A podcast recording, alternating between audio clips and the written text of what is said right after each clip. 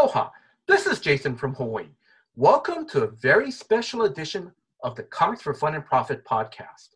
In this episode, I will be interviewing Chris Doc Wyatt and Gavin Hignight to promote the Prisoner Retro Style Action Figures Kickstarter campaign that is currently going on. Um, it's from Wandering Planets um, Toys the Kickstarter will end on May 26th. Now, guys, did I um, did I get the um, the toy company name correct? I'm sorry. Yeah, Wandering yeah, we're excited. Yeah, Wandering Planet Toys. Okay, all right. Now, for the listeners, um, I'm going to give you guys. I'm going to give a, a little bit of history of uh, you know background history. So, so Chris Doc Wyatt is a writer, producer, filmmaker, and was a nominee with Sean Covel for an Independent Spirit Award back in 2005. He produced the movie Napoleon Dynamite back in 2004, um, Broken Hill in 2009, co-starring co-starring Timothy Hutton, and uh, more recently 1111 in 2018. He has produced, and correct me if I'm wrong, Doc, uh, and written some um, cart- animation cartoons such as Napoleon Dynamite in 2012, Avengers Assemble from 2014 to 2015, and I love that show that was I really loved that. Transformer Rescue Bots Academy from 2019 to 2020. Um, Ninjago um, from 2020 to current day. So, Doc, did I miss anything on your part? Uh, I mean, that uh, you hit the highlights there. That's great. Okay. And then, Gavin, for you, you are a writer, producer, filmmaker, and music video director. Your animation credits are Star Wars Resistance, Transformers Cyberverse, um, and also um, Am- Amazon Emmy nominated Lost in Oz. Now, you also have written some comics, correct? Like Motor City and the web comic The Concrete World. And the last thing I'm going to point out, Gavin, is that you produced and directed music videos for legendary filmmaker John Carpenter. Um, one the music video called Night and Utopian Facade. Gavin, did I miss anything or do I need to be corrected on anything? Oh, well, I wouldn't say corrected, but I always always add uh, the 2012 Ninja Turtles, uh, Teenage Mutant Ninja Turtles, because that was one of my favorite gigs I've ever done. And it's actually one that Doc did as well. Mm-hmm. Um, that, that show was just a joy and uh, uh, always, for me, a career highlight that I like to talk about. But yeah, and then also, uh, in addition to all that fun writing stuff, uh, had that opportunity to uh, John Carpenter's a you know an idol and a hero, yes. um, and it was really really cool to be able to uh, yeah make a couple videos uh, that you knew were going to be awesome because it was for his music. So the, yeah, even if the video uh, the visuals were no good, it was still going to be good because the soundtrack was was him. yeah, um, I'm going to touch up on that in a little bit, Gavin. The music video. Okay, so um, I'm going to give a big shout out to David Hyde of Superfan Promotions for setting up this interview. So, David, thank you very much. Okay. Yeah, thank you, David. Shout out. Okay, so I'm going to start the interview, guys. So, where can listeners follow you, follow you guys on social media? Uh, I'll let you jump on that, Doc. Uh, I'm on Twitter uh, at Otherland71. And then uh, I'm on uh, best places to find me is on Twitter, uh, mm-hmm. just Gavin Hignight, my name smashed together. And then uh, I think more fun than my Twitter is Instagram. I do a lot of toy photos and just more visual person. So, and it's just uh, Instagram Gavin Hignight. Mm-hmm. Oh, and I, uh, and most importantly, Wandering Planet Toys. so Twitter is Wandering Planet, and mm-hmm. Instagram is Wandering Planet underscore toys. And then Gavin, I want to point out you also have a website too.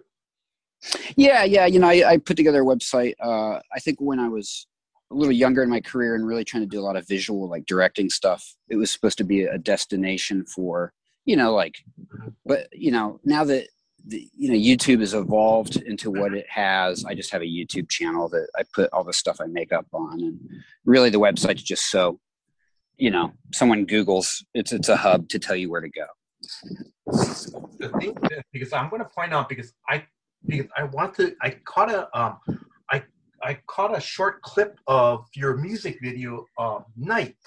That was great. Oh yeah. I love it. Oh, it. thank you. it, it- you know, it, it was kind of like an opening. It literally was like an opening to a John Carpenter movie. It was it was just perfect. I thought That's- it was. Oh, thank you. I mean, that's really what we were really trying to go for is is just the the kind of atmosphere that he evokes. Mhm. Um, and and you know, we we wanted to leave it kind of open ended. Uh, you know, so it matches.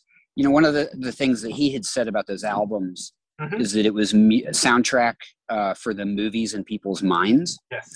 And I feel like the you know that song when I heard it, it, it struck a chord with me very deeply, and and that was the movie that appeared in in my mind, you know, Mhm. thanks to the music. So yeah, So, listeners, if you guys get a chance, you know, check out Gavin's website for that music video.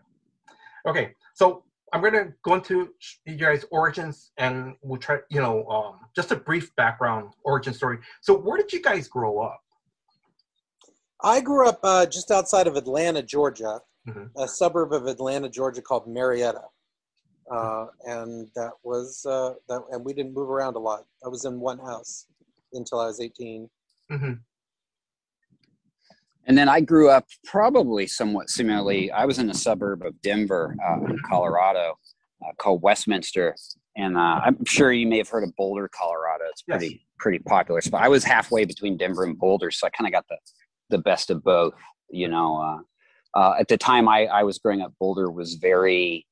Uh, it wasn't as as as tech as it is now. It was still a very college town and kind of you know post hippie culture.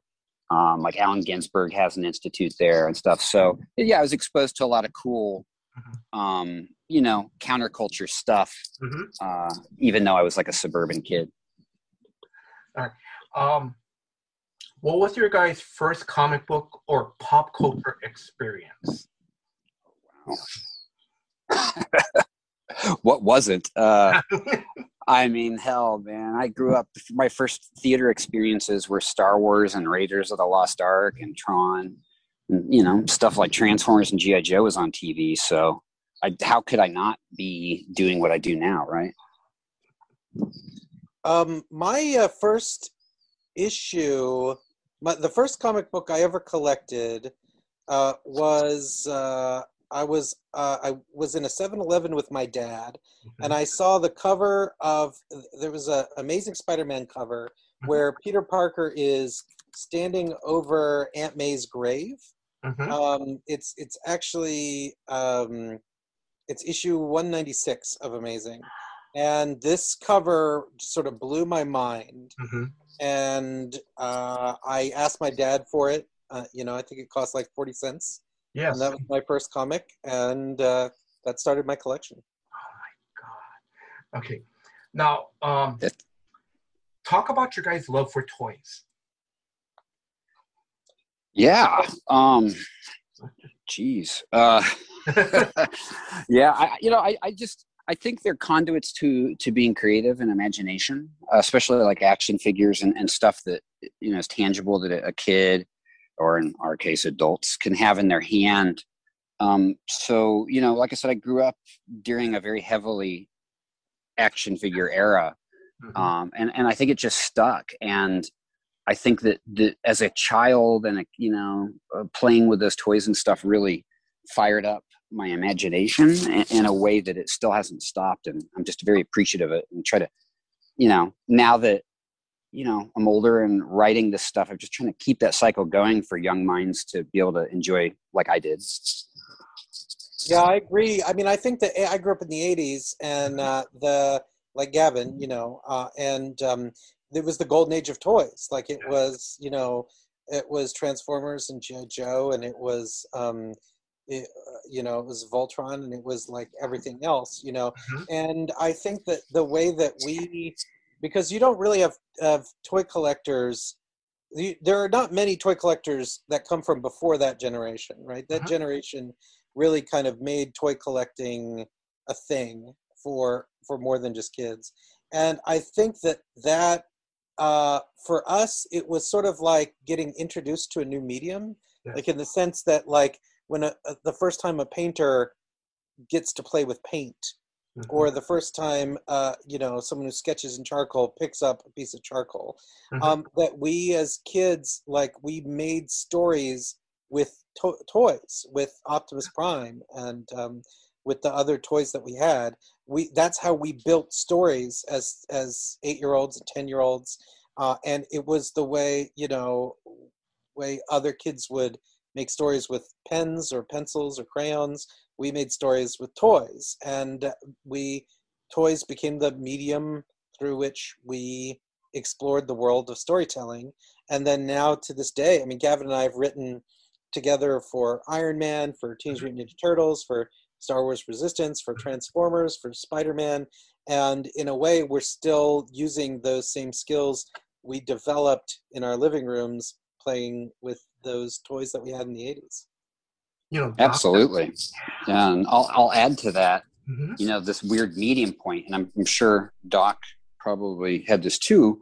Is uh, role playing games. You know, for me, it was like, you know, uh, uh, action figures and toys and stuff was like, I don't know, high school for the, or uh, I don't know, maybe like grade school for the imagination, and then you know, like got into like being around like 14 years old, and my brother and his friends were a little older and playing stuff like Star Frontiers or Dungeons and Dragons or Chill.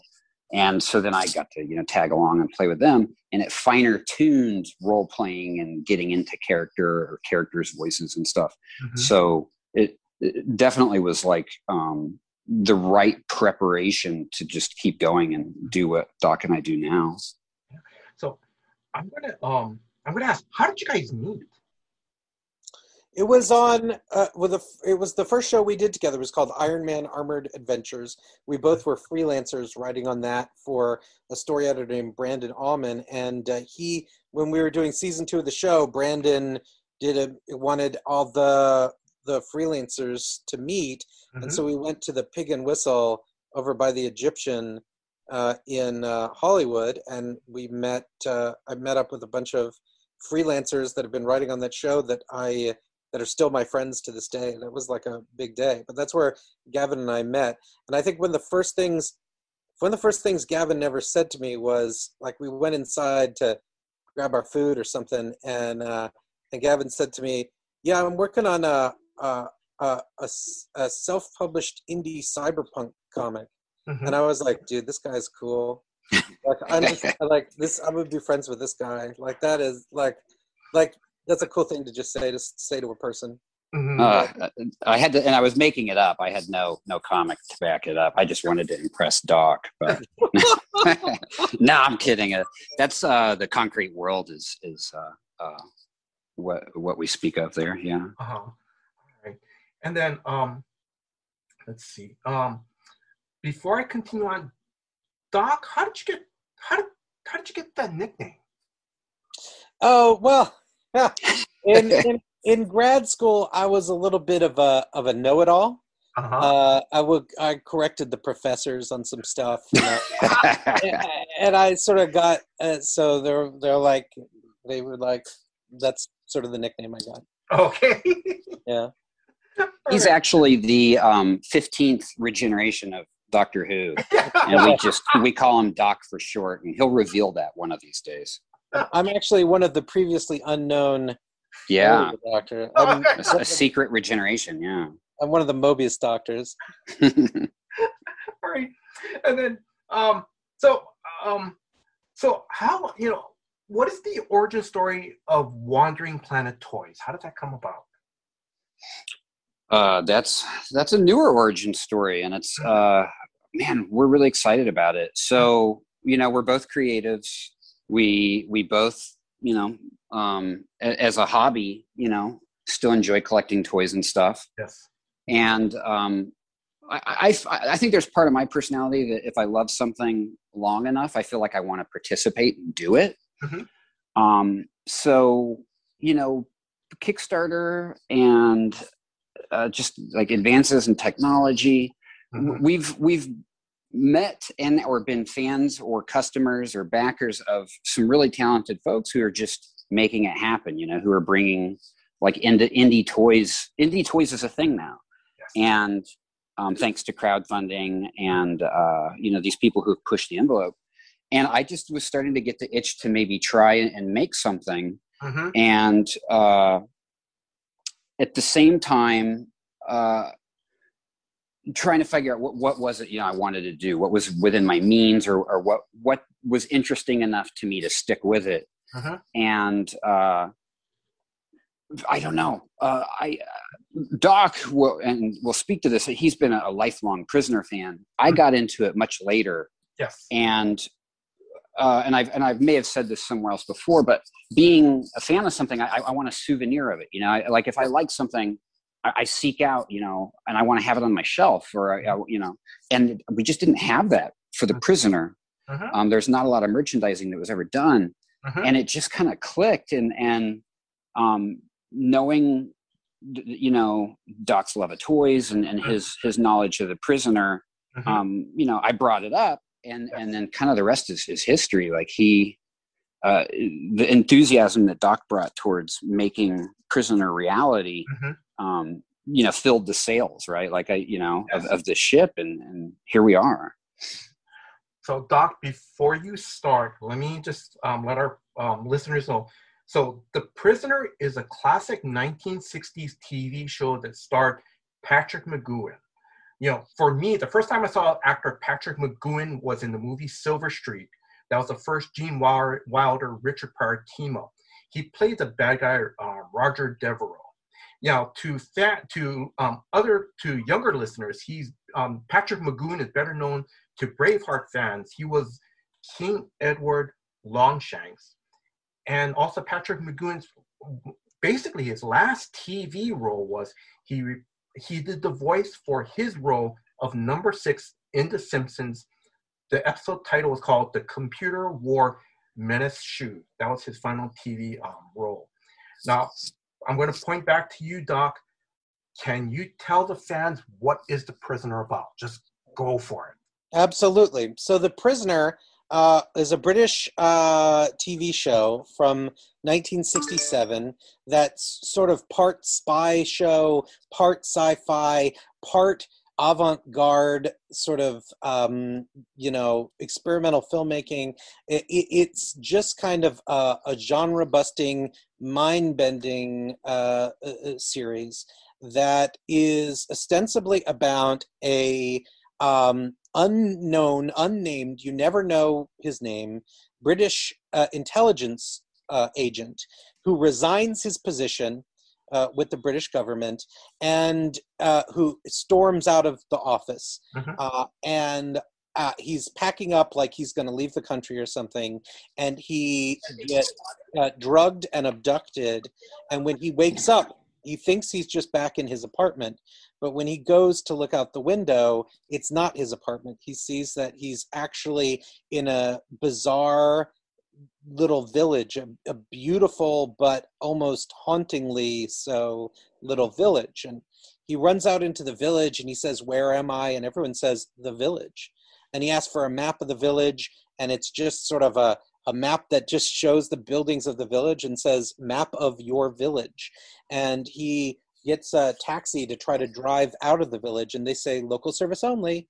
And he, uh, everything is purchased in credit units um, and there's no so you don't know what currency it is and people speak different languages so you're not sure what country you're in and uh, what it turns out is that he has been an unknown conspiracy has abducted him and put him in this village because they want to know why he retired. He has a secret that they need to know and they want information. And so the series which is only 17 minutes uh, sorry 17 episodes long so it's very bingeable, is about the village trying to break number six. They replaced his name with a number. You never know what his actual name is, and the uh, and he's assigned number six, and it's about the village trying to break number six. And the head of the village is a character named Number Two. And so the big question is always who is number one? If this is number two, who's running things? Who's number one? But the thing about number two is that number two changes uh, almost every episode is a different number two. In fact, sometimes there are multiple number twos in every episode, as if the organization that runs the village is constantly replacing the leadership. Um, but all of them try these crazy mind games to to break number six. They these crazy interrogation techniques, um, and number six uh, is defiant and tries to resist all of these efforts. Now I'm going to ask both of you guys. Um, what was your first exposure or experience um, with The Prisoner, the TV Well, show? for me, what it was is I grew up in Georgia, and uh, Georgia Public Broadcasting aired it after Doctor Who. Um, so you know, I would I would watch Doctor Who every week, and then uh, they started putting on The Prisoner, and uh, I must have been I must have been ten or eleven years old, Mhm. and uh, it absolutely blew my mind because it is.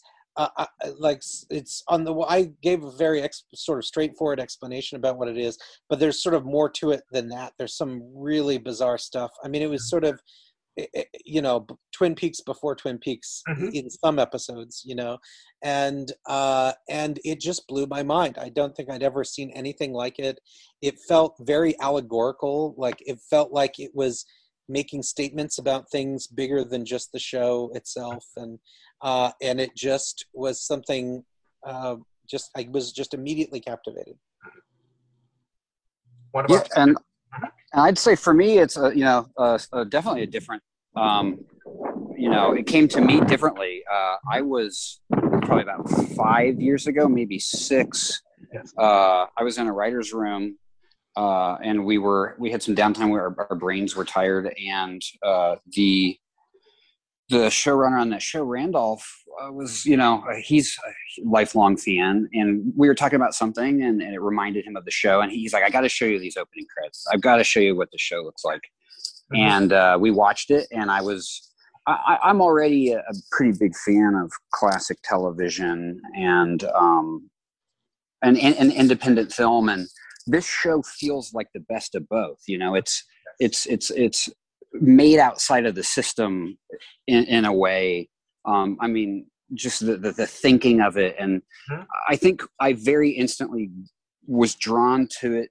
That, that it was just such a passion project for Patrick McGoohan, and that you know he using his star power from his previous series and and you know was like i'm going to make this thing that Mhm. like how the heck did it get on television right because it is so out there and it is so avant-garde and you know you you have this passionate person behind it who who wrote it who starred in it who produced it who Yes. you know um, it, it really is a labor of love and, and you feel it in every frame of, of the film um, and and like doc said it, it it pushes you to to ponder and and think about things much larger than it. And i think that's one of the reasons it's so timeless Mhm. and why you know doc as as uh you know uh a kid right doc? I mean you were young or me as uh, uh, uh, presumably an adult. Um we there's magic in it no matter the age you are when you discover it. So i, I think that's you know and, and now you know our, our kickstarter's been running and, and we've we've been meeting all these amazing prisoner fans. And it's interesting that that you know that synergy is not lost um no matter who who it is who's drawn to it. Mhm. um it's very interesting. Um, so, uh, you know, um, let me just share you a little bit about my background about the prisoner because I think it was in the 80s, and I, I want to say I think it was like a Starlog magazine that I read about it, and um, I I I rented video, just some you know whatever videos they had at this movie museum movie museum that was like a like an independent small independent theater with um, videotapes for rentals. And you know i watched a couple of episodes of prisoner and i loved it. Um and you know to prepare for you know our interview today you know um i went on amazon prime. And for listeners if you are you know if you know if you're a fan of the show or if you're a newcomer interested in the show it's you know on amazon prime you know it's free f- with commercials. Also you can stream it um, on pay premium services like shout factory tubi and uh, plate uh, pluto tv so again when i was watching at least a couple of the episodes yesterday it still draws you in. And what's really nice is um you know gavin like you said it's it's um the filming it's still clear it, it, I, I don't know how to explain it. They, did, I don't, I don't, I don't think, I don't know if they ever remastered it or anything, but it, it's, you know, it, it's really clear. And like you said, Patrick McGoohan put his heart into it because when you watch the episodes, there's some things where it's like the rover ball, you know, he put that in there for a reason. So, and that is pretty cool. Yeah. Yeah. Yeah. The, um, uh, the timelessness of because the village is kind of a place where you, you don't know where where or when you are uh-huh. and i think that really helps the show remain relevant yeah so but yeah and then um let me see one one and then also two yeah so and then also two is um also too is that also i think the you know like patrick mcgoohan put it um like for um he did it for a specific he just he it was a complete story for the 60s and that's something very highly you know um, um highly um, unusual back then for the 60s you know. Oh totally totally yeah. right? Like like like a serialized television show that you know has Come a beginning middle and end? Yeah, yeah. Oh, i'm sorry what was yeah that that he that actually comes to an end yeah that yeah. was gold well i you know he had done he just the series he was just coming off of was called danger man mm-hmm. though it aired in the united states as uh, secret agent man it aired in some other countries under some mm-hmm. other names um, where he played a secret service agent named john drake and uh, he it was su- a super popular show mm-hmm. all around the world and at the time newspapers reported him as the highest paid actor in britain um, uh, though he contested that it was not the case. But that's but you know maybe he was lying or maybe the newspapers were. I don't know. But he was one of the biggest stars uh, uh, in the world at the time, and he could have just gone on making more Danger Man. I'm sure the producer of Danger Man would have really liked that. But instead, he went to the guy that ran uh, ITV at the time, this guy named Lord Gray, uh, Lew Grade. Sorry, Lord Lew Grade. And uh, he went to him and he said, um, you know, this is the show I want to make. Mm-hmm. Uh, and he wanted to make seven episodes. Yeah. And Lew Grade said, "This is great, but you got to make 26 so I can sell it to America." Mm, yeah. Uh, and uh, they settled on 17, and um, and it, you know everyone was so surprised that he was sort of turning his back on a, a successful show mm-hmm. Uh, in order to do something new. But um, he knew that's what he wanted to make. Yeah, uh, but I think also too, I'm wondering if he kind of knew that if he and I'm sorry, I know you guys are both writers, and forgive me for saying this, but I, I'm wondering if he knew that, you know, if you try to make it longer, it'll just, you know, the the the story would get weaker or the.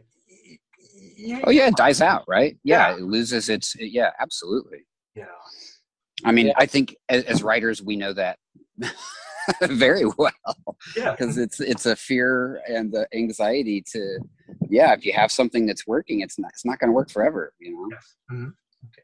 All right. So now I'm going to ask, um, how did you guys um, come up with the idea of producing, you know, the first wave of the prisoner action figures? Now it's uh, three and three quarter action figures, and correct me if I'm wrong. It's a five point articulation, correct? Yes, sir. So can you guys talk about how you guys, you know, decided to do the prisoner action figure? What was the process of like going getting the licensing, you know, from beginning, you know, start to end product? Uh, well, I'll say, you know, for the toys, um, we we both, uh, you know, we both knew we wanted something. We we wanted to to make something that felt like the toys you never got from the series, right? Like we, the goal was, you know, like say if I went on eBay and I was like, oh, you know, I, I really like to show The Prisoner. Mm-hmm. Um, yeah, what what toys did they make for it? And then you find out they didn't. Yeah. So we wanted to fill that gap. That was the appeal of doing something kind of retro. And you know, granted, uh, when the show was on, uh, you know, it w- that era was more like the 12 inch GI Joe, or yeah. you know, um, but for us, I think maybe just because you know when we grew up and, and what was appealing, that Kenner Star Wars type vibe felt right to approach. And also, as an indie toy company that's just starting out, mm-hmm. um, it, it, just it seems uh, safer to go uh, in that direction. You know, we we could make a lot out of that vibe, versus you know trying to do something different that um, might not pull off as well. Um, Doc, I'll let I'll let you speak further to it. Yeah, I mean, I think that's exactly it. At least for me personally, because there are a lot of prisoners fan prisoner fans who were there from the beginning. At 16, in 1967, it aired on U.S. Uh, on U.S. airwaves uh, the summer. It was a summer replacement series uh, for 16 weeks. They they didn't air one of them in the U.S. But um, uh, you know, but immediately almost it got repeats also in the UK, and so there's 60s fans. But I think there are a lot of fans of um, my era who found the show, at least in the US, who found the show through PBS that started airing it in the 80s. Mm-hmm. And so, in, in, my mind, this is like I discovered the show in the 80s, and these were the kinds of toys, these retro five point articulated mm-hmm. figures, the kinds of toys I was playing with in the 80s. So, I, for me, the connection seems natural. Like that, this is the toy that would have happened in the era when I found the show. Mm-hmm. Um, and, uh, you know, so that's that's why it feels emotionally right to me. Oh, okay. No. And and then for the the business side of it, you know, um, Doc and I both working, uh, you know, with the companies that we have and in a capacity of producers and stuff. It was just you know a matter of you know we had to find out who who owned the rights at the time and yes. uh, you know did it, had had anyone else already secured toy rights that would prevent us from pursuing this. Mm-hmm. Um, and that was all new, very new territory, uh, especially for me. Mm-hmm. Um, but we we found our way to ITV, who you know still owns it, mm-hmm. and um, they've just been fantastic. Uh, uh, they've, I think, one of the things that's been great about them is. Uh, you know they're very protective over the prisoner they, they they want you know things need to be it has to be done right you know and that's the kind of partner you want on a project is one that understands you know the creative that they own mm-hmm. and wants to protect it and uh, heighten it so the the type of notes that we've been given um, from them uh, have just elevated uh, the project and, and helped us fine tune uh, on that side on like that kind of businessy you know the boring stuff you don't want to talk about um, mm-hmm. it has been has been very good uh, and then we've we've had just great great um, exposure to the minds of of other indie toy creators who've been very forward with us and very honest and hopefully have avoid helped us to avoid you know some pitfalls and some traps as you set out to do this for the first time as a as an indie producer. Mm-hmm. okay. Um now you know in this kickstarter like i said this is the first wave you know, you have some of the figures, you know, number six from the arrival, um, number six from checkmate, the um, two pack of number six and number two from free for all. You know, how did you guys decide what episode and and the characters you guys wanted in the first wave set? How did that come about? Well, the Schizoid Man was a no-brainer. Um, Schizoid Man is is absolutely a fan favorite episode. It's Patrick McGoohan playing off Patrick McGoohan in the you know uh, it, it, the in ostensibly without giving away spoilers. Uh, uh, one of the tricks the village tries to use is to bring in a dead ringer for number six, somebody who mm-hmm. looks just like him, and then try to screw around with number six's mind. Mm-hmm. Like, if he really is who he thinks he is and that kind of stuff. It, they play identity politics with him. Yeah, it's really, it's it's like an evil twin episode turned on its head. It's so brilliant. Yeah, it, it's really wonderful, and um, they um, uh, so it was sort of a no-brainer to do it, especially because uh, you know it's a repaint of the figure. You know, one of them is sort of a black jack with a white trim, and the other one has a white jack with a black trim. Mm-hmm. Uh, but uh, so it was a no-brainer to do that. That was absolutely something we immediately thought of. Okay, and then um, let's see.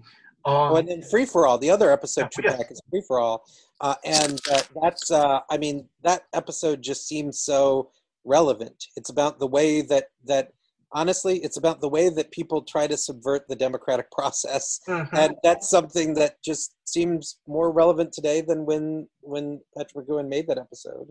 And so, and plus, there's some fun accessories that you can make with it. So, on a toy level, that was like a okay, well, yeah, we're gonna do free for all. Yeah, and for me, uh, that particular episode, you know, the prisoner is is kind of a confusing series on purpose. You know, you you're not given everything. You you're as you know you're in the dark just as number six is in the dark Mhm. and by the time i got to that episode and viewing is i think when i kind of fell in love with the show is when i realized it was a special show unlike others so um, i just have a real a fondness uh, for free for all and uh, eric portman who p- portrays number two is he's just a delight and to be able to you know kind of pay tribute to him in number two action figure form was pretty awesome I watched that episode yesterday. It was great. You know, Awesome. you know, and I love the part where it's like, you know, um, number six is trying to get drunk. You know, he and then Yeah. they take him to a place where there's a cave, Yeah. and there's another customer in there. And who is it? The customer? It's number two.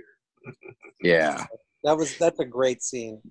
Yeah. and and you know uh, uh, uh, jason one of the things that, that you reminded me of earlier too is I, and i'm starting to just understand this now this is a show that it kind of does get better with repeat viewing right? Like when you revisit an episode you really i don't know there's there's a magic to rewatching these. I mean i guess that's part of its legacy. Hmm Like yeah, it's um, I like I said, I don't I don't know what it is. I it, it's you know um, Gavin, like you said, you know um, the it's interesting because the sh- to me the show is well written, you know, but it, and you know it's you know it, it can be a little confusing. Not all the questions are answered, but yet there's something that still draw I it still draws me in. You know, Totally. was not bored with rewatching it. It was still going, this is so cool.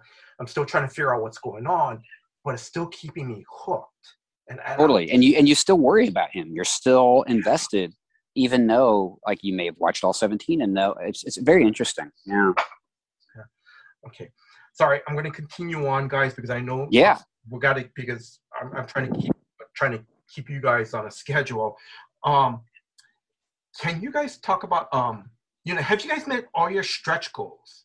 You know, is there any Ooh. secret one that we haven't met yet. Now, before I continue on, I just want to let listeners know that, um, um, correct me if I'm wrong, you guys are fully funded already, correct? The pro- the campaign's already fully funded, correct? Yep. these Yeah. toys are happening. Thanks so much to some awesome uh, Kickstarter contributors. The toys are going to be a reality. Mhm. Um, we have we've put out two stretch goals, and our our backers have obliterated and crushed both stretch goals. Um, we are right now in the middle of a process of getting approval for uh, a third stretch goal um, that we are very excited about that we have not announced because um, because the approval we're, we're because we're officially licensed and our partners at ITV Studios need to look at everything and see everything. Uh, it is absolutely a process that doesn't always move quickly, um, but we have a stretch goal we are very very excited about that we can't wait to share with people, and we're just waiting for that approval to come through. We hope it'll be at the top of uh, this coming week. Oh, that'd be cool. Um, I'm sorry, I'm going to go back. So, can you at least talk to uh, let our listeners know what stretch goals have already been reached already? For sure. Uh, so the first that was unlocked uh, was a, uh penny farthing uh, figure stand, uh, and you know, as as fans of the series know, uh, the penny farthing is is one of the most important symbols of the show, Mhm. um, and so it only seemed right to have a figure stand, um, you know, with it. Uh, the the second stretch goal equally is important to the show, if not absolutely, is Rover. Rover is a character to itself. And whenever Doc and I brought up, oh, we're going to try to make these prisoner toys to like fellow friends or toy collectors, the first thing that came out of everyone's mouth is, Are you going to make the white ball? and, you know, I think some people were teasing and some people were serious. But yeah, heck yeah. You know, we, we you got to have a little rover to chase around your little number 6 Mhm. uh, and uh, I honestly, when we conceived that idea, I was hoping we would get there as a stretch goal. I, you know, you, you you hope for the best, and as Doc said, our, our backers have been just outstandingly supportive, and we, we got to Rover really quickly, and so I'm so excited it'll be part of um, you know part of the the toy line. And then I'm gonna either one of you guys. Can you guys explain? You know, um, I, I mean, Gavin, I know what you're talking about when you say the rover and stuff, but can you guys explain to like listeners who are not familiar with the show, like what the rover is and the penny farthing? Sure, I think Doc can speak better to that. Uh, well, penny farthing is just uh, everyone knows what they are. They not, may not know the name of it, but they're um, uh, old timey bicycles that had one large wheel on the front and one small wheel on the back. So you've seen people ride them. They look sort of Victorian and silly uh, in modern, you know, in contemporary sort of through contemporary eyes. They were, though, at the time marvels of modern technology because they were speed bikes. Mm-hmm. Um, because there weren't different gearing on bicycles, the larger wheel in the front made uh, like a the, made the the ratio of the the um, because you couldn't switch gears at the time they hadn't figured that out yet but it made the the force ratio different so that the pedaling the same force of pedal got you a faster speed. So mm-hmm. they were these speed bikes and they were kind of dangerous. They were easy to fall off of because the large wheel made balancing even harder.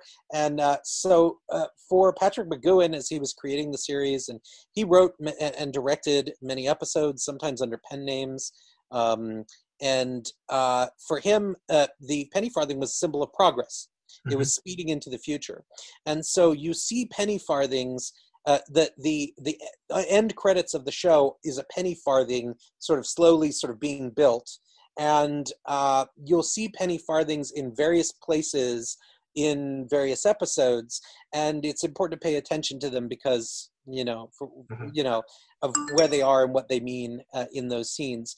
Uh, so that is very much a symbol. The penny farthing is also on the buttons that they wear, the ones with your numbers.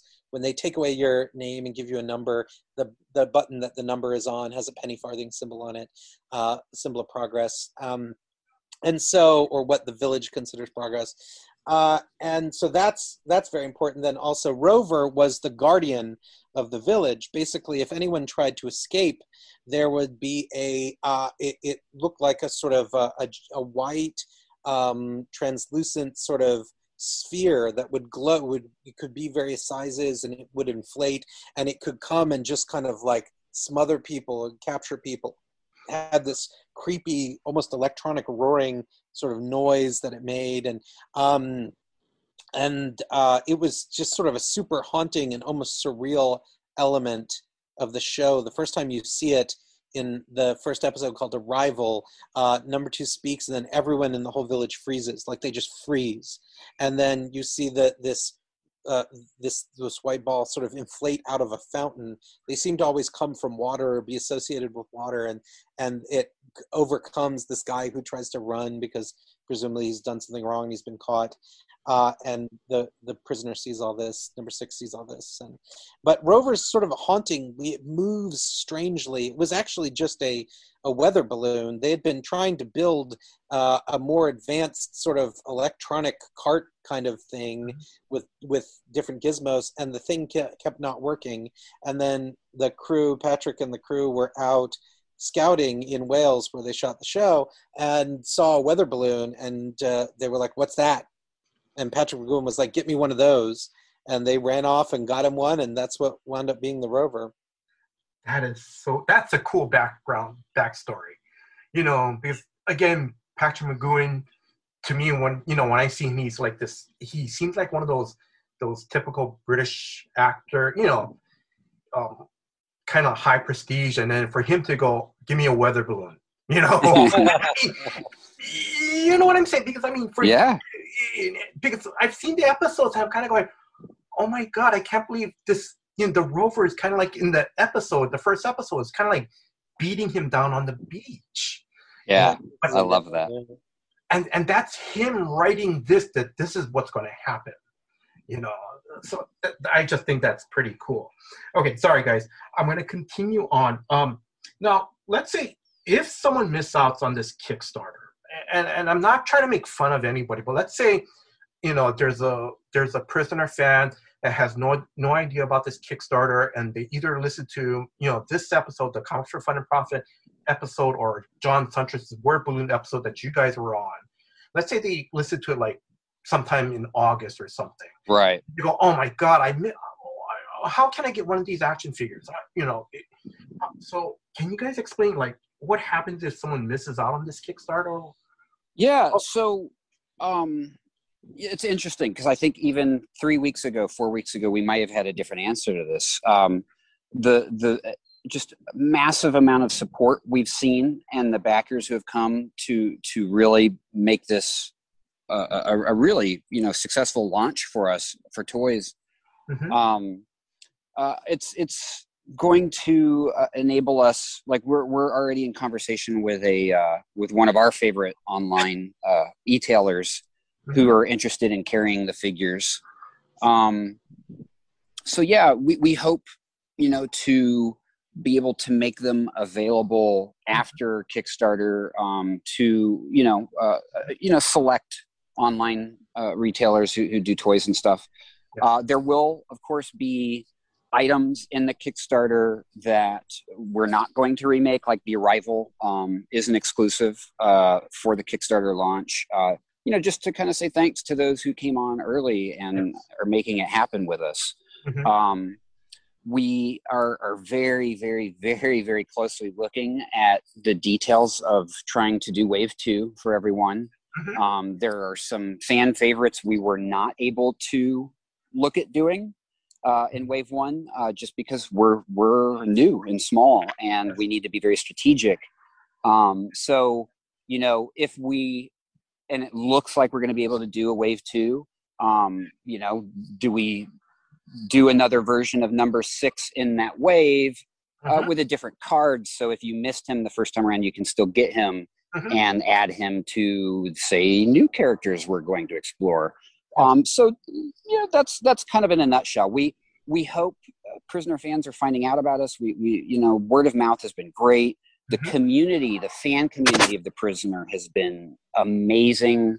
Um, we've even, you know, we've tweaked a couple details in the figures and stuff because of the communication we've we've had with people. Um, so we will do everything possible to make them available. Um, you know, for for a while. Okay, that's cool. I'm going to ask Doc, did you want to add anything to that? Um. Well, no, no. I think it was a very comprehensive answer. Um, we, we, we, because of the the reception, we really, we always hoped that we'd get to do wave two, and the reception's been so strong that we have every expectation now of doing a wave two. It won't come fast. We Mhm. want to. This is our first toy that we're manufacturing as a little indie startup company. We're going to go through the process. We're going to work with the factory. We're going to you know get the kinks out of the system so uh, no one can expect a wave two this year Mhm. um, but once fulfillment of wave one is done it, we have every expectation of offering a wave two Now, can you guys describe to me your feelings, um, you know, um, when you guys saw and touched the prototype um, figure? Can you guys describe that feeling? Well, I have to say, because of uh, COVID, poor Doc has not been able to do that yet. Um, I because of social distancing and, and the year we've all had. But I will say that when we got photos of the painted, uh, and uh, you know, I should I should mention uh, Louis Tucci, uh, Louis Tucci, who who sculpted it. You know, uh, he he sculpted in ZBrush. So for a while, this idea was virtual, right? We didn't have a um, a physical product.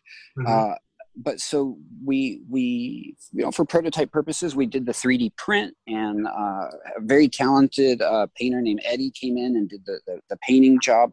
And yeah, wh- when we saw those photos of this thing, I, I, I mean, I, I was emotional about it. I was very moved and pleased. And when it arrived and I had it in hand, I was just so excited, man. Doc, And I'm going to lord over it and hold on to it, and Doc may never see it. Doc, I'm so sorry to hear about that. Oh, God. oh. no, we've. I, I I can't wait to have one of the figures we're doing is is number six in the the rover you know, it's like a little rover package on Mhm. for display. And I, I just, the day I put that on my desk and look back at it is going to be a very happy day. Um, so much so that I've, I've uh, made up my mind that Doc gets to keep the prototypes because of just the insane amount of work and love he's put into this. So he'll get them. Doc, what was your feeling about just seeing the pictures? Oh, just uh, amazing! Like the idea that we're actually, you know, that we're actually making this happen. I mean, yeah, it's amazing. I'm excited. Um, I'm going to ask um, because both of you guys are writers. Have you guys toyed around with the idea of writing just a one-shot graphic novel, kind of a lost episode? Doc probably thinks about doing that every day of his life since about age 12. So Yes, we've definitely discussed how awesome that would be. All right. Okay. Um, and Doc, if you do, you know, let me know. You know, going to be on Kickstarter. You got you've got one supporter already. All right. All right. That's awesome. Actually, and also let me also let me mention to some of our comic book listeners if they're kind of going, you know, um, the the prisoner has been um, in comic book form. Now, back in the '90s, DC did a four-part miniseries in those original graphic novels um, called "The Prisoner." Um, Shattered Vis- Visage, if I pronounce that word correctly. And then Titan Comics recently did um, a uh, four-part miniseries back in 2018 called "The Uncertainty Machine," written by Peter Milligan.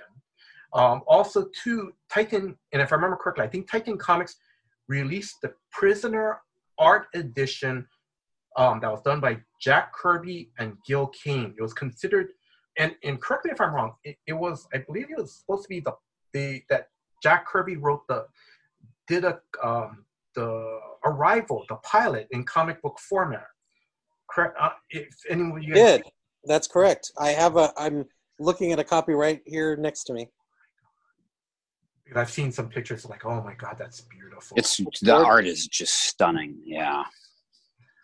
yeah. I'm sorry, Doc. Were you going to say something else about that? About that um art Oh no, it's it's absolutely gorgeous, and I have it right here at my fingertips. Yes. We uh you know we we are getting a lot of interesting um you know just communication with backers uh and we had a, a, a backer uh just a couple days ago suggest oh you know you guys should do figures based off of the comics Mhm.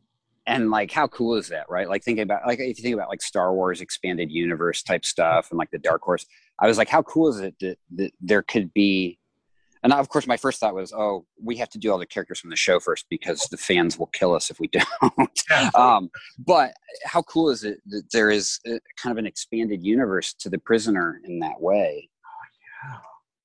And then, and then, sorry, Gavin. And then one last thing for you know, for um, just like for a pro, and I didn't know this that there was a prose novel written back in 2005 called "The Prisoner, The Prisoner's Dilemma," and it was written by Jonathan Blum and Rupert Booth. So if anyone's interested in continuing want to read any more from you know past the TV series, so but yeah, so I just wanted to let have, you know. have you read that doc I have not. No. yeah i didn't know about that one actually that's cool I, I'll be honest with you, I didn't even know about it. I was going, I was googling stuff on Amazon to, or just googling stuff, just trying to make sure I got all my comic book information correct. And I was like, and I saw that, I was like, oh, okay, yeah So, all right. Um, what kind of official licensing figures would you guys like to see Wandering Planets do in the future? And such as like, like of course, well like uh like number two in the series I, I will say that would be telling okay. um, the, rest assured that being big fans of a lot of things, Doc and I have had many, many, many conversations of wouldn't it be cool if, and uh, you know, I, I hope now uh, because the prisoner ha- has seen such a positive response, we get to explore some other stuff uh, eventually. But we do as collectors and fans, we want to make sure these are the toys that everybody wants, you Mhm. know, that they deserve. So we really are going to focus our attention for the next year on the manufacturing and the finishing. Uh, you've already seen the uh, just gorgeous package design that uh, Jenny uh, has, our designer has put together. Mm-hmm. So you know, we're not going to get ahead of ourselves. We're really focused on on making the prisoner figures that people have deserved for 50 years, mm-hmm. and we think in doing that we will, you know, secure the ability to explore other stuff later. Doc, did you want to add anything to that? Uh, no, that says it perfectly. Okay. All right. Now, um, because I'm slowly wrapping this up, do you guys have any last words about your prisoner Kickstarter campaign? Uh, just, uh, that, yeah. just that we are so thankful for their the over 1,300 people so far that have pledged and backed the project. Um, it's so amazing to realize there are so many you know fans of the prisoner who are also toy fans who are willing to sort of get on board and get behind this and make this a reality. It is more support than we ever expected we would see.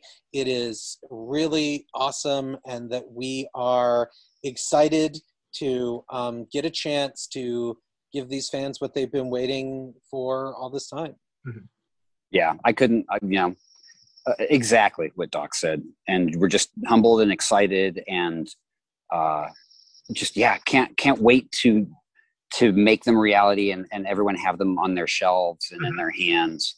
Mm-hmm. Um, it's it's been really cool. You know, I think we we had hoped to make cool toys, and you know, for our fellow fans and friends who who like this, mm-hmm. um, very quickly it's it's becoming a, a little a community and i don't know if i expected a, a, a community to form around uh, this mission of ours to make these. So that that's been great. Um, and you know, it's not too late for those you know who haven't backed. Um, we're working, as Doc said, on a really cool stretch goal that we hope to announce hopefully this week. Uh-huh. Um, I think that you know like I said, there's there's still some excite, excitement to come from this campaign. Mm-hmm. Um, and so, yeah, the next couple weeks are going to be really exciting for us um, because we know we're funded. We know we get to make the toys we dreamed about. Mm-hmm. Um, and now it's just with with every person who comes on and supports, it's okay. just getting that much better. so again, listeners, I'm going to let you guys know I, you know, I already backed the project already. Oh, thanks, man. No, awesome. no, but Doc, I'm going to blame you. I'm joking on this. I'm going to blame you. No, it's either you or Gavin. You know, you guys talked about because I, I um, now I got to go back in and get number six, the arrival action figure. Oh. well, luckily he's an add-on, and you can do it. okay. All right. I'm sorry. One more question before we start wrapping things up. Uh, um, you know, uh, did, what was some of the fun experience? Uh, what was the cool things that you guys um, experience with the prisoner? Like, um, have you met, like, for example, did you guys meet any of the um, actors from the show? Doc, if I remember correct from John Siuntres' um, interview, that you actually, quote unquote, went to the village, right? Yeah, the series, the creepy little village that they they shot in is a real village mm-hmm. and it's just charming and it's fantastic it's a place called portmeirion wales mm-hmm. and yeah i was in dublin on business uh, for for animated series uh, we were working on and i took the ferry over to wales and drove down and stayed the night in the village and woke up in the morning in the village and just walked around and and uh, you know uh, took pictures in places where they shot scenes and uh, had an amazing time. It's um, the whole village was built by one single architect as a pet project. It's all privately owned. Um, and so they it's almost like a, you could buy like season passes to it if you're a local uh, they have little shops and they have restaurants and they have uh, um, uh, you know some other great sort of things to activities they do a prisoner convention every year but they also do a music festival there every year, an indie music festival called Festival Number Six uh, that they do in Portmeirion. It's it's a great place to visit. I absolutely love it, uh, and uh, you feel really connected. They have a bust of Patrick McNee. Uh, sorry, have Patrick McGoohan there, and they have uh, like there's the house that he stayed in when he was shooting there called the White House. that you can visit, and of course the apartment that was number six's apartment in the village, and the Green Dome, which was number two's residence. Yeah, it's just it's amazing. There's that beach where he tries to run away. You can go out there. It's really great. When the tide is out, you can go out there. Oh, When the tide is in, you're Yeah. swimming. Gavin, what about you? Um, have you gone to any of the, the prisoner conventions or anything like that? Uh, you know, I have not. I uh, like I said, I'm, I'm newer, uh, newer to the to the fandom of Prisoner in the last you know uh, 5 or so years. Um, but I will say, you know, being a, a super big fan of of classic TV, uh, I have kind of made this new discovery. To me, uh, Patrick McGoohan's relationship with Columbo, another classic series that that I love, and I've been watching. While we've been in lockdown, I watch one a week, Mhm. and um, I just a couple weeks ago watched Patrick McGoohan's first episode as a guest star on Columbo, and it is phenomenal. I think he actually won a, a Emmy for his performance in it, and uh, so yeah, if, I- I would say uh, if you are a fan, and why wouldn't you be? Um, there's some fun places and performances, you know, that are not the prisoner, that yet yet for people to enjoy. Um, Doc, I'm sorry, I'm gonna I'm going off the cuff. Have you been to any of the prisoner conventions? Uh, no, no, we were both going to go to one this year, Oh, uh, or la- pardon me, last year that uh, wound up being um, not uh, wound up uh, happening because of quarantine. Um, but uh, there's a great podcast called Eternal Village, and the team there uh, is planning on an event uh, at some point in the future, and uh, we uh, we're going to try to make it out for that. yeah it'd be really really fun for us to be able to you know how cool would it be to you know offer these figures in person like at a convention environment where we could actually interact with people and um, i look forward to to that day That'd be so cool. That'd be really cool. Okay, so I'm sorry. I'm I'm gonna start slowly wrapping things up. So, um, are you guys, you know, um, are you guys able to talk about any upcoming projects that you guys are working on, whether it's a TV show, movie, comics, anything like that? Uh, I've uh, with uh, my TV writing partner Kevin Burke. We're producing a series for Hasbro and Netflix called Transformers Bot Bots, and it is a uh, it is an 11 minute uh, comedy. It's the first ever Transformers comedy series, and it's coming to Netflix. We don't have a drop date uh, yet, but um, we're in the middle of working on this show, and we're really proud of it. Uh, and it's going to be a lot of fun. Okay, cool.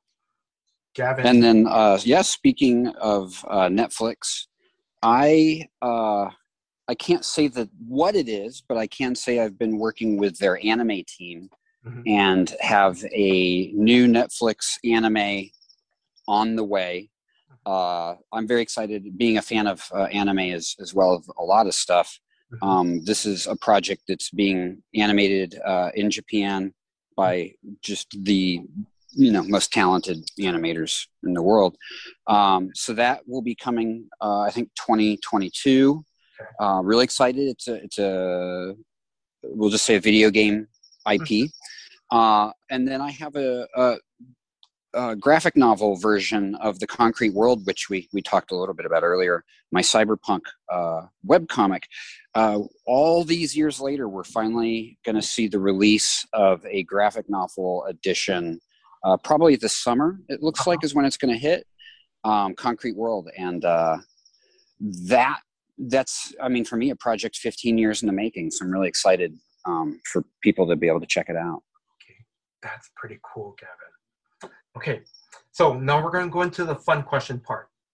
So for oh, these have all been fun questions Oh, okay. Thank you very much. Thank you. Um, okay, how how big are your guys' toy collection? Um, uh, that would be telling pr- pr- pretty big. okay. yeah Pretty big. I mean, yeah do you have your own separate? Do you have a separate room for it? Well, uh, if uh, well, I could fill a separate room for it if the family were able to provide a room for me. yeah, and my office is like kind of like my nerd cave. So um, I've it's I need a TARDIS actually. I need something that's bigger on the inside because uh, I've, I'm kind of out of space. But um, yeah, I will say my my favorite, the stuff I love, you know, um, is is on the shelves in my office that I can I can you know check it out, you know, during the day while I'm working and stuff. All right. Um, what is your prized possession, toy or action figure, playset or whatever? Mm-hmm. Um, well, I guess I would say uh, my uh, I have a, a Hot Toys Spider Punk mm-hmm. that uh, Marvel gave me when I was working on the Marvel Spider-Man show, and it is I, I, is it my very very favorite? I mean, I think it's got to be. Um, it is like the detail of the figure, like the craftsmanship. It's amazing. But I also have a vintage um, '80s uh, sandworm from Dune in the box. Oh yeah. So I'm also that's also one of my favorites. These two are among my favorites. And then I think for me, you know, it's it's a it's always changing, right? Like you yes. you know you you you get excited about new things or new old things. Mm-hmm. Um, right now, I I would say that um, I am just absolutely obsessed with. Uh, I, I'm sure you remember GoBots. Yes. Um, and you know, in Japan, they were released as Machine Robo.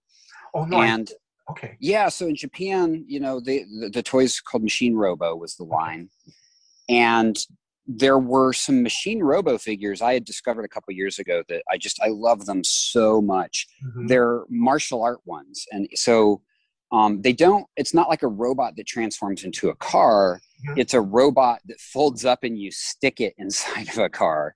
So they're a little different. Um, but the each one is a martial art style. So there's judo robo, karate robo, kempo robo, and they're they're rare in that they just are kind of unknown. So they're not really that valuable. Like if you can find one on eBay or something, they're they're not crazy priced or anything, but they're just you so unique, and they never made it to America as part of the GoBot line. Yes. And so Karate Robo and Judo Robo, I love them. And I don't even display the like the vehicles they stick inside, just the little robot figures. They're die cast. Mm-hmm. Um, I'm I'm just I love them. So I, I right now those are my favorite toys. Mm-hmm. Okay. Now for both you guys, what is your white whale?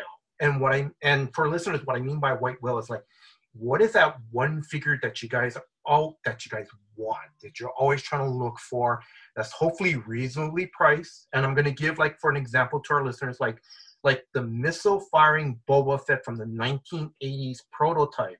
And i think there are only six or i know there's like only six or seven made you know. So either one of you guys start I, I know that instantly. Um, for me, I always call that like my my Grail Cup toy, you know, like, and uh, uh, you know, appropriately so, because for me, it's the Well of the Souls playset from Raiders of the Lost Ark that Kenner made. I've always wanted it. Um, it, you know, it has a lot of little pieces, so finding one complete with a box, you know, I would want to like be able to display it with, you know, the figures. I wouldn't want to keep it mint or anything. But that that's one that has always evaded me because I'm pretty. I'm a bargain hunter, and um, wow, what a neat little playset! I would love to have one of those one day. Uh, I uh, I guess I will. I I'm gonna have to think and get back to you on white whale. That's fine.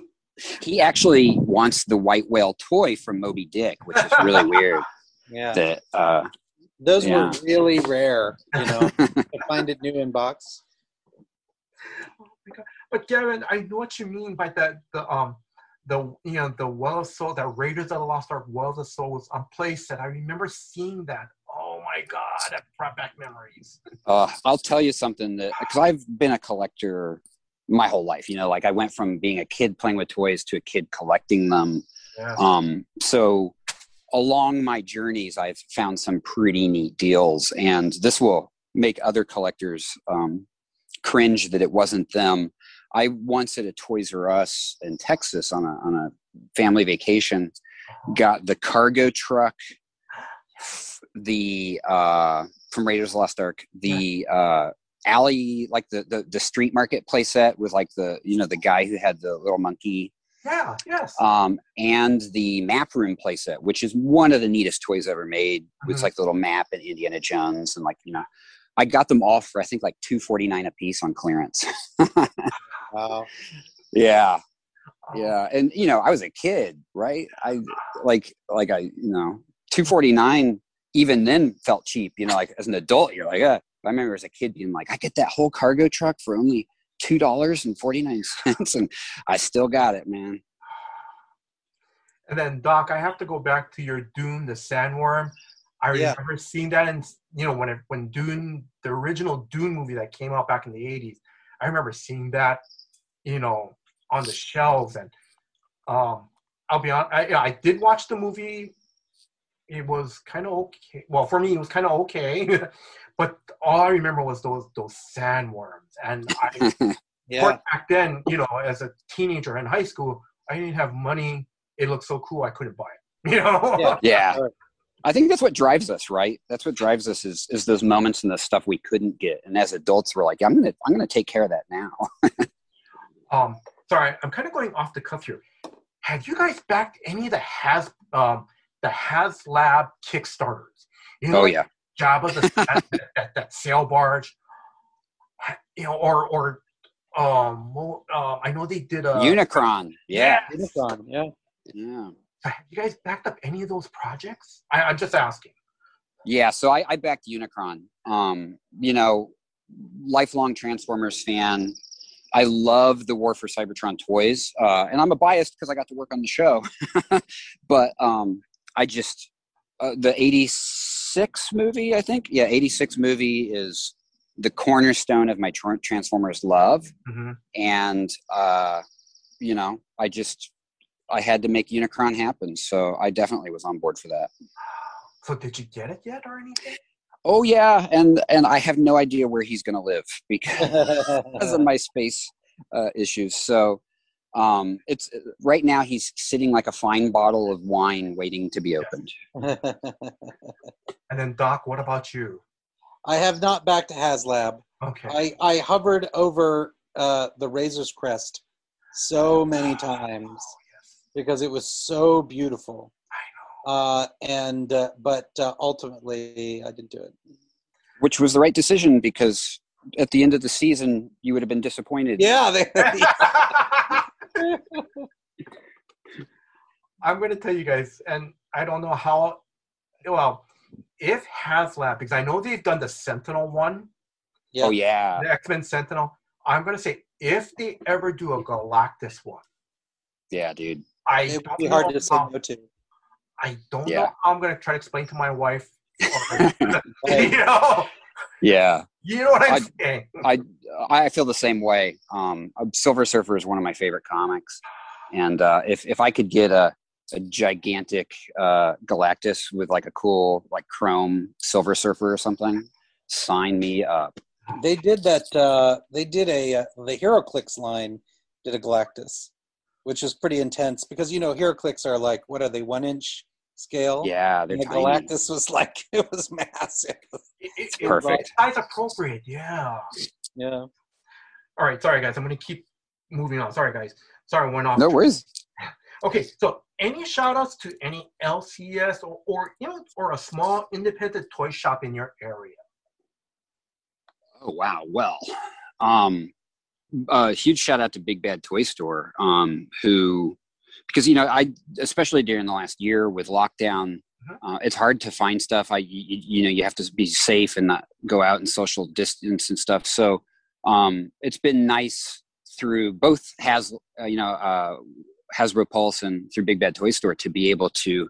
You know, every now and then have a package come in and, and Yes. lift lift my spirits while we're all dealing with what we've dealt with the last year.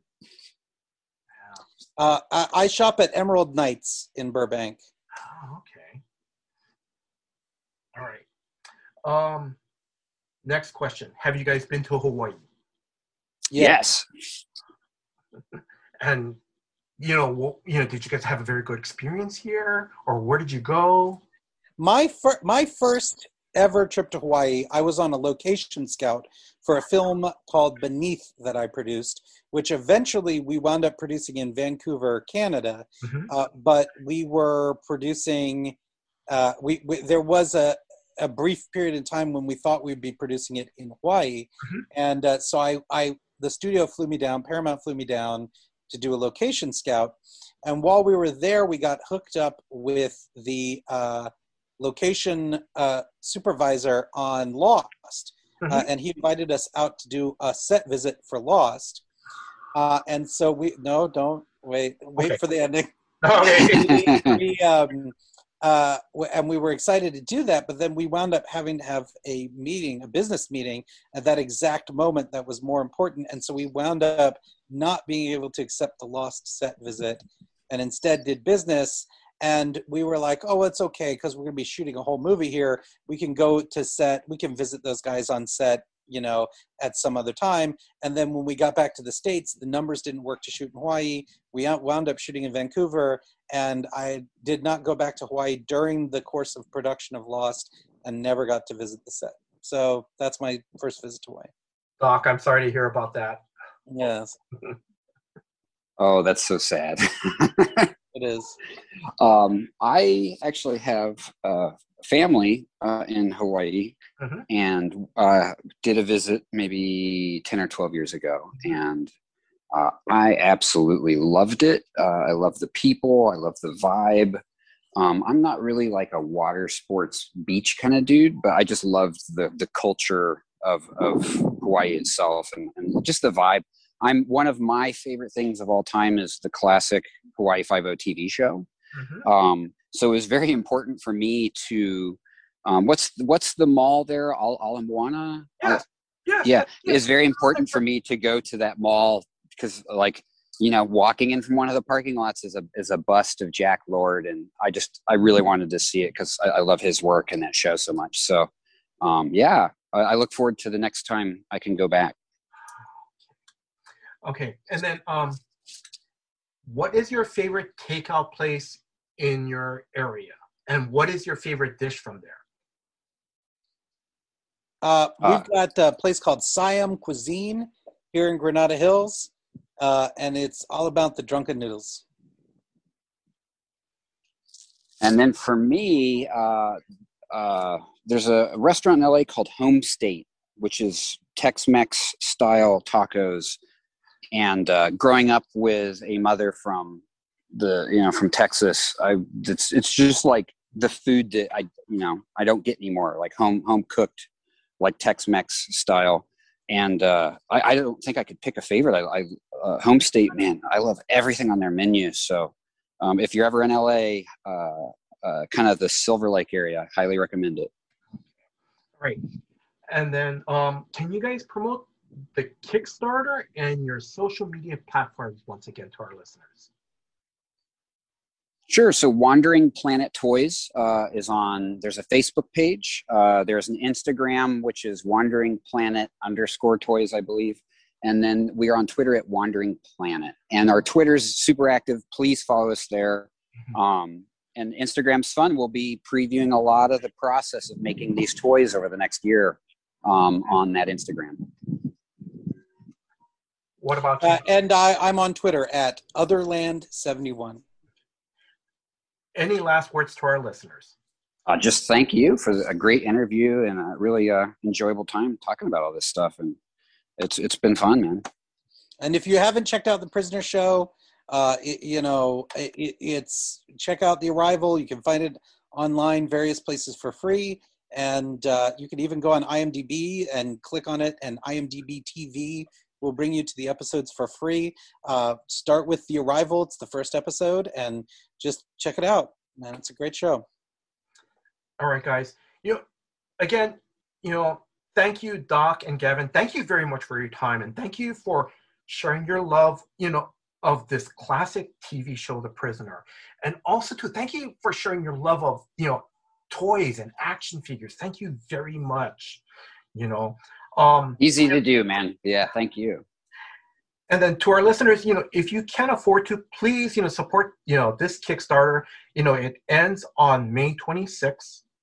Um, I also want to give a big thank you to again to David Hyde of Superfan Promotions for setting up this interview. So, David, thank you very much. You know, Thank you, sir. Um, and I also want to thank Drew, the co-host for the Comics for Fun and Profit podcast, for putting this episode together. Drew, thank you very much for all your hard work. Drew is the guy who, you know, who, who, you know, if, um, he needs to do any editing, he does that. He all he does all the heavy lifting. He's going to make us sound smarter. I like that. Um, and then finally, I want to thank you, the listeners, you know, for your time. Thank you very much for listening to this episode. Until next time, guys, aloha. Aloha. Aloha. All right, I'm let me I'm gonna stop recording.